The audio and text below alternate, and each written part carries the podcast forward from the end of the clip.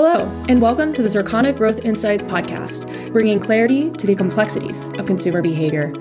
Episodes feature industry experts, partners, and guests across the 26 industries we track, representing nearly $4 trillion in global consumer spending. Our goal is to give you transformative insights and the most complete view of consumer and market opportunities. Hello, and welcome to Growth Insights Podcast. Today I'm joined by a couple colleagues, Ben Arnold and Ashley McCann, who I'll introduce. But we are going to be talking about what happened at CES. Um, and this comes off a conversation that I had with Ben in December about what he was anticipating um, he would see at CES. Ben is the Executive Director, Industry Analyst, Consumer Technology. Ben has been covering the tech industry for more than 15 years and in fact had worked at CES at one point, so he definitely knows that show inside and out. Ben focuses on video, audio, and connected home.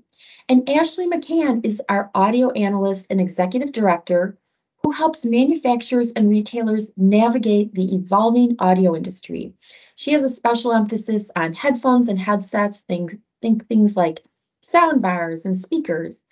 Um, so Ben, you and I spoke at the end of 2023 ahead of CES, and I want to find out. I know that you and Paul Gagnon actually spoke um, at CES, so I'm wondering if you could just kick things off by telling us what your presentation was about, and maybe that'll set the tone for our conversation.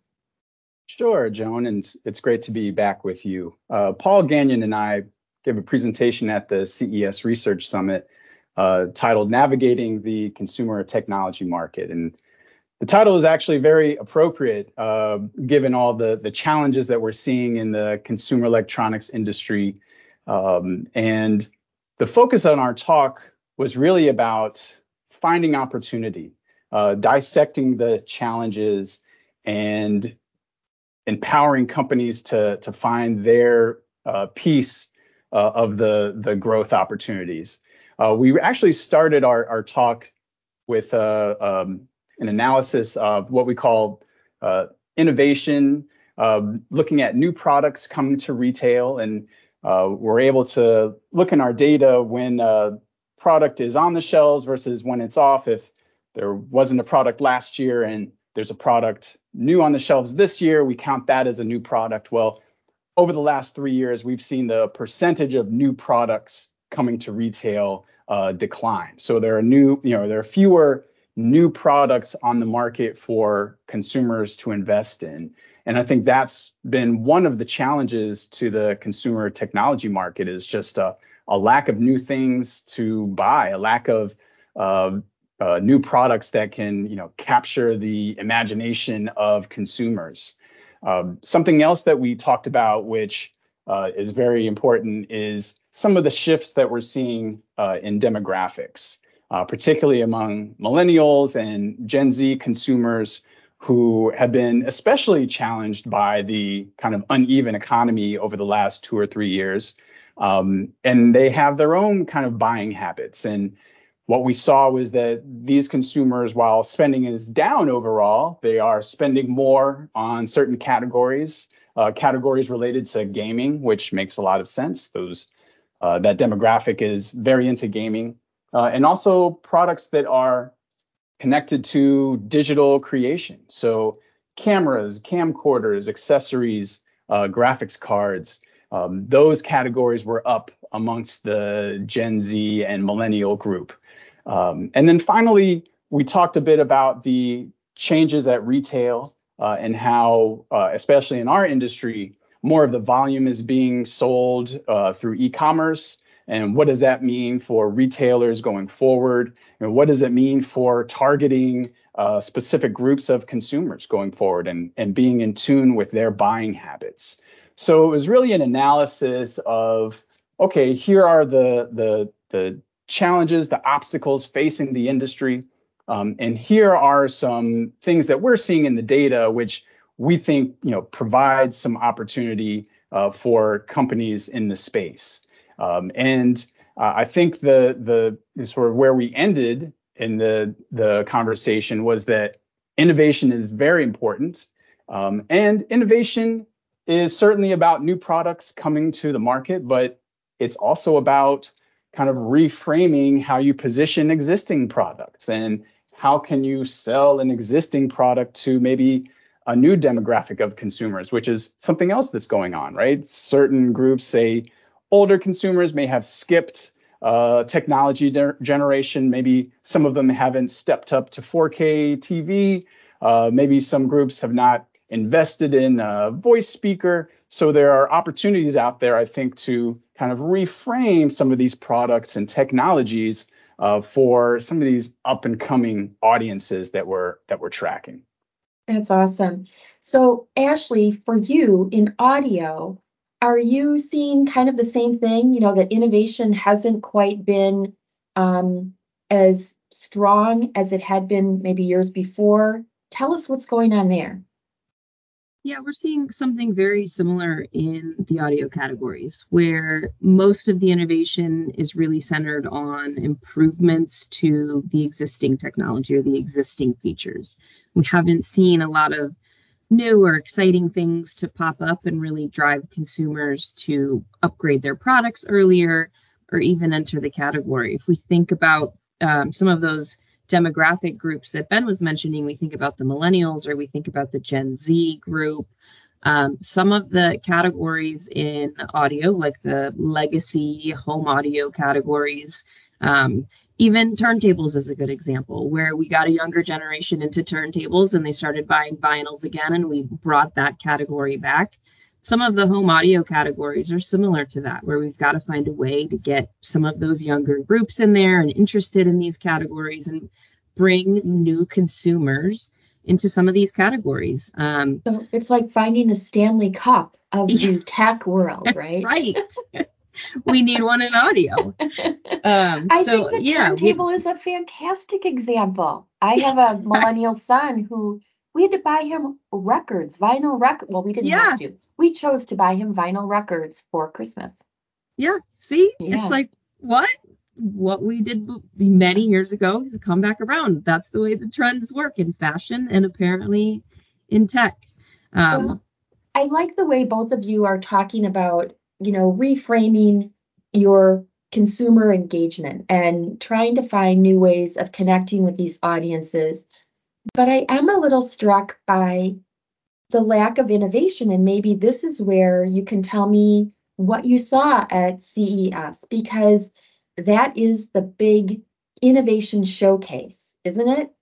So, Ben, let's start with you and tell us a little bit about some of the innovation. Like I know when we had talked last, things that you expected to see were tech for health, uh, maybe tech for pet, um, you mentioned that you know AI was going to be the thing at CES. So tell me if your if your insight ahead of the show kind of came to fruition. Like how did that how did that shake out? Well, uh, certainly on the AI side, I think that trend uh, shook out. Um, even in the days leading up to CES, a lot of the news I was hearing was that AI would be front and center as a strategic trend at CES. It would be everywhere. Um, I got to the show, I started seeing some some products, um, and the narrative shifted a little bit to well, actually AI is is everywhere, and a lot of times you may not even notice it. Right? AI is built into your smartphone to offer you you know better recommendations when you're searching for something on on Google or uh, when you're trying to find something to watch on Netflix. Um, you know, those are examples of, of, AI. When we think about AI as built into a, a product or hardware, which is generally what we track, consumer electronics, uh, that was a little bit harder to find, but uh, there was you know no shortage of excitement around you know what this could be a great example, and and maybe some of our listeners heard about this, is uh, Microsoft making a change to the keyboard and adding a Copilot button, which is uh, you know Microsoft's kind of version of ChatGPT um, as a you know, chat bot. Actually, adding a button on the keyboard so that uh, users can activate the chat bot. Um, they very rarely change the layout of the keyboard. So this was a, a pretty significant innovation uh, that we saw at the show, something new, something that was different. Um, so that was interesting in that it gave some insight as to you know how how much people might be using it. Um, if there's a dedicated button on the keyboard, you know the plans are that users are going to use that that chat bot pretty often. Um, another example that I thought was pretty cool was uh, Volkswagen announcing that Chat GPT would be built into their vehicle systems. And so if you're driving around trying to find the nearest Starbucks, of course it can you know do something that like that for you, uh, but can even um, accomplish even deeper queries uh, that you might be looking for. So I thought that was very interesting, and I felt like any AI advancements that were in consumer products would be a little more around uh, the chatbots or you know delivering sort of voice cued information to uh, to people, and that's exactly what we saw. So for the for the chatbot, like in the car, okay, maybe you're being a deeper thinker than wanting to find the next cup of coffee, but on the keyboard, does it take is it like a button that automatically takes you to a site or to Microsoft's chat? Function? It's a button button that uh, it uh, activates the application, so it opens the software on, on whatever you're working on, and is kind of a companion there for you. So AI was big, but it wasn't, to your point, it wasn't a cool gadget. You know, it wasn't it wasn't the cool gadgets that you saw. Um, I am curious about what you did see that led you to think that innovation was maybe making a rebound or that there was, you know, product innovation was going to be making a rebound. Anything, Ben? Well, a lot of the energy I felt was in some of the kitchen appliances. I know that we have talked in the past about one of the themes at CES is kind of the, you know, the tech health home angle. Um, and that's something that was loud and clear at the show. Um, and something that I take an interest in uh, because it's it's new and um, you know it's not just a device with a screen on it, but uh, products like the I saw the Barsys 360 cocktail robot, uh, which is a machine that mixes drinks. Um, you put in the ingredients and tell it what kind of a drink you want it to make you. Um, and it's kind of like a Keurig machine for cocktails. And as I think about uh, my home, and I don't have a bar in my home, mostly because we don't want to look at bottles. Um, but this machine is something that looks nice. It's a you know a, a home furnishing, and it you know provides this service of it's a robot that makes cocktails. So you go wrong can't you can't go wrong. Um, and and I think when we think about CES, we think about products like that, the the cocktail making robot. So um, the the cocktail robot I thought was was pretty great. Uh, there is a stir fry robot from a company called Tech Magic, which is actually for restaurants, but it's a robot that makes stir fry. So Uh, there were some very interesting innovations on the appliance, food, kitchen side. Um, maybe there was a little bit more momentum on that side than on the classic consumer electronics side. Uh, but those were some of the products that, that really caught my eye. Um, maybe another one that I'll add here is uh, there was a lot of um, home electrification products. So whole home batteries that uh, your home can run on if the electricity goes out. Um, they also store power from solar panels that are on your roof. Uh, there were a number of uh, electric generators that had solar panels on them. Uh, so that was, you know, maybe not as sexy of a trend as a cocktail making robot, uh, but certainly something that you know provides a, a value to consumers um, and as everyone is buying electric vehicles, uh, certainly on trend with what's you know what's what's happening in terms of mobility and things like that. But both of those things do make total sense to me. So first of all, Um, I love the idea of the, you know, the kitchen help, if you will. Um, and I, I even think that there's been like other cocktail machines out there, maybe not robotic, but definitely cocktail making machines with pads. But um, this is, sounds like the next generation.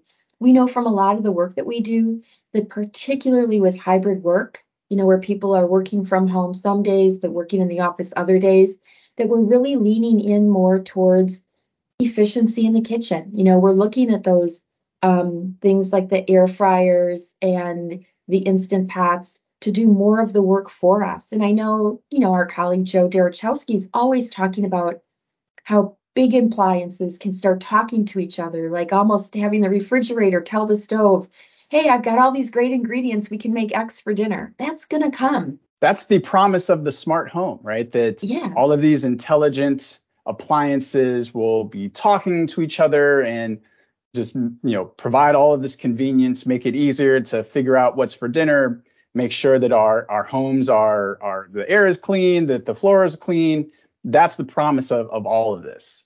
Even with the electricity and the home power that jives with the movement away from gas. People are replacing their gas cooktops and stoves with induction heat. So to me it's almost like maybe cleaner energy and it's um, replenishable as well. So yeah i get that. Um, Ashley, how about you? What types of innovation do you see? And one that I actually wanted to touch on is that there was a big change in 2023 where hearing aids um, became available over the counter. And I'm wondering if that has opened up new technologies, new improvements, or again, to your point, is it maybe just more consumers who are willing to buy into that market. Hearing aids was really interesting this year because I feel like we saw so many of them at CES last year. Um, I saw a lot of them again this year, but many of them were behind closed doors because now that they've got the over the counter, the ability to sell them over the counter, there's still a lot of approvals and certifications and, and such that's needed for that. Um, so a lot of companies had them kind of behind the curtain still, and they're excited about them and they're coming, um, but they can't talk about them quite yet. So we saw there were still a lot of them out there. Um, there was a lot of new and improved versions from some of the companies that are that are in the market currently.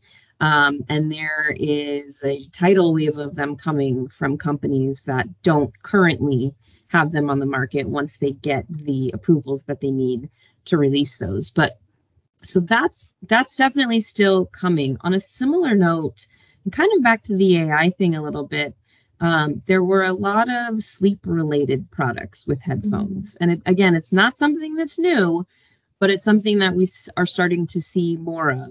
So, like little earbuds that you use when you go to bed, and they can read your mind and help you kind of kind of lull you into a sleep and help you sleep better and track your sleeping patterns um, and that kind of thing. So an AI that we're aware of, but again, like Ben said, it's another one of those kind of hidden AI things. You need to tell me what you mean by little earbuds that can read my mind.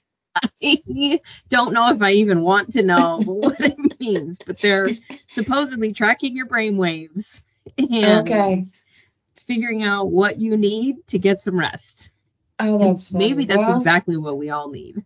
I do. I think that that is, and you know that kind of goes back to Ben's um, forecast, if you will, or outlook, if you will, on tech for health. Because mm-hmm. to me, there's nothing that beats a good night's sleep. So, is there something that you didn't see at CES that you had hoped to see?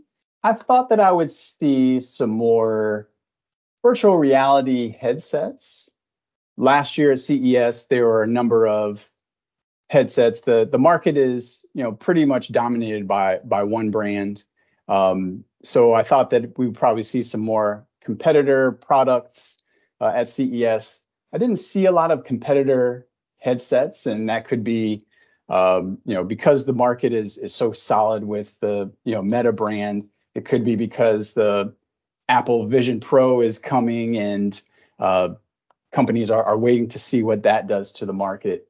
Um, but what I did see were a lot of smart glasses, And so smart glasses, kind of the difference between smart glasses and say a virtual reality headset.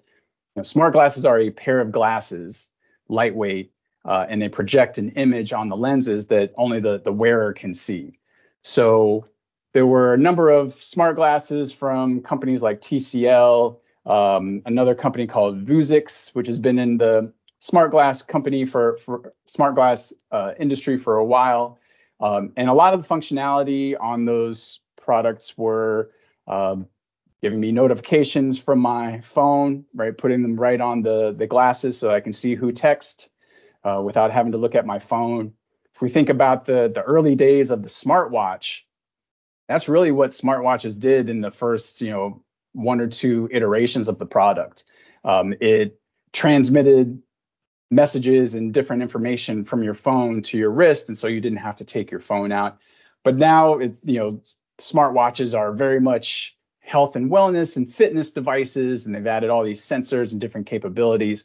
And I think that's the same type of ramp up that we'll see with smart glasses. There are a couple that are focused on uh, uh, watching content. So you think about you put on a pair of glasses and uh, screen is, you know, a TV, let's say a TV screen is overlaid uh, on the lenses and that's what you see. Well, you can kind of simulate a hundred, you know, hundred inch screen through your glasses. So there are a couple of companies that are working on smart glasses that are just for watching video content, uh, which I thought was very interesting. So not a lot of VR headsets, but a lot of smart glasses uh, from companies. And then maybe a, another trend uh, that I expected to see a decent amount of activity around, but um, I saw more than I expected uh, was around digital creators. And right now we're in a little bit of a revival in the digital camera market. Think about the last time you bought a digital camera. It was probably a while ago. And most people haven't bought a digital camera in a while because we use our smartphones as kind of our, our main camera, our main camera device. Well, we're seeing uh, stronger sales of digital cameras, and it's really being driven by what we call digital creators. So people that are making video content, other types of digital content for YouTube, for social media, and you know that's led to stronger sales of cameras and, and accessories. So one major theme that I saw at the show was around creators and uh, companies like uh, Insta360 making uh, kind of these smaller GoPro style cameras that could be easily mounted when you're uh, snowboarding or jumping off a cliff, which are two examples that I saw of, of videos of, of, people using those cameras. Um, and I think, again, it, it feeds into this larger trend around people creating things digitally using cameras, using their computers to to edit and add different effects. Uh, and that was a, a very interesting trend uh, that we saw at the show. And maybe lastly on that thought is uh, some of these creator cameras are now um, 360 and virtual reality capable. So you can actually film your own content uh, with one of these cameras with a special lens on it, a 360 degree lens, um, and actually consume that video, that content on a VR headset, and it will be totally immersive. So the trend around VR wasn't necessarily around new headsets. It was around some of the ancillary product categories near it, uh, but a lot around creating the immersive content with different types of cameras, which I thought was super interesting. So Ben, I feel like I've got comebacks for all of this stuff. So like the for the digital cameras and the the you know for the user generated content, it's like everybody's an influencer, and it's like oh my god, that's a little overwhelming. And the smart glasses makes me laugh because oh, I can't wait to save that head nod from not looking at my wrist or my phone and just looking straight ahead. and I'm thinking of all the people who I might encounter who look so dazed and confused. They're probably watching reruns of The Office, and I should just leave them alone. I shouldn't assume anything. You're I, painting an interesting picture for me. There's there's honestly no better product for CES when you describe it like that. Um, I, I, think I think this was a the perfect trend for uh, the CES show for that reason. Maybe I'll go next year. Maybe I'll go next year and I'll start taking notes. Um, no, you guys, that's your job. You stick with it. Um, I want to wrap up by just kind of giving a little bit of an outlook because tech has been down for the past couple years. And I know that from many conversations that we've had, that some of it is cyclical and that we're looking at replenishment cycles coming up in 2024 and 2025. And I know that's very different for products across the board. How do you see tech faring in 2024? And on top of that, was there enough at CES or enough that you feel is coming down the pike that you think consumers will increase spending um, this year? So, Ashley, why don't I start with you on that? Sure. Um, you know, speaking for tech broadly, I think our general thought is that, you know, the first half of the year could be a little bit tough and, and we'll see a little bit of rebound in the second half of the year. And that's certainly what it's looking like for the audio categories. Um, when we think about that uh, that refresh cycle, that replenishment replacement cycle, that longer cycle comes into play when we think about soundbars and the rest of home audio, where we upgraded that home entertainment stack during the pandemic. That's a product that can hang around for a while. You don't need to upgrade it regularly. Um, that's got a refresh cycle similar to TVs. So we're not quite there yet on soundbars, where we need a new soundbar um, and we have kept a close eye on attachment rates to TVs and soundbars, and we've seen a little bit of movement there. So soundbars is still going to take a little bit of time to recover, um, but we're starting to see some signs of life again in soundbars. When we think about the other side and the portable audio um, pieces, they they kind of reacted a little bit differently during the pandemic period so they don't and they don't have that same kind of replacement cycle where it takes five or six years to need a new pair of headphones. People are buying two pairs of headphones a year. Um, so headphones continues to be one where we see constant movement, um, constant replacement, constant um, multiple use cases for it. So um, headphones is more undergoing a shift between form factors. We saw a lot of um, improvements to technology in all of these categories, existing technologies um, and and that's gonna certainly pique some people's attention, especially consumers, more of the audiophile side of consumers who are really into that audio quality and getting that premiere experience with it. We'll see some of those people start to come back and start to respond to some of the things that were talked about a lot at CES. Um, and again, maybe in the second half of the year, we'll see some life back in that headphones category. Great. Ben, how about you? I think that a lot of what's going to bring our our industry back is it has to do with consumers. It has to do with uh, their needs, uh, what they're into, what they're doing. That's why I think the creator thing is so interesting because uh, I, we were seeing declines in digital cameras 25% year on year, right? The category was just way down. But a new trend perks up with consumers and we you know we begin to see sales grow um, so I, I, think what's going to carry our industry towards growth is going to be keeping up with the trends that consumers are into uh, certainly the refresh cycle that we talked about plays into this very heavily but i also believe it's about giving consumers new products uh, getting them excited about products uh, and, and delivering on those experiences. A lot of the categories that, that I cover are still kind of emerging. Um, they're maybe popular with certain demographic demographics of consumers, uh, maybe less popular with other demographics. Um, so how do you kind of bring that interest or that value to everybody? Um, I cover the like the smart home category, so security cameras and smart lighting, right? A lot of products that you can control with your phone that pretty much stay at home, stay installed at home. Uh, what's going to take that industry from a 59% household ownership to something like 80%? It's about reaching out to new groups of consumers and talking to them about the the advantages of the products.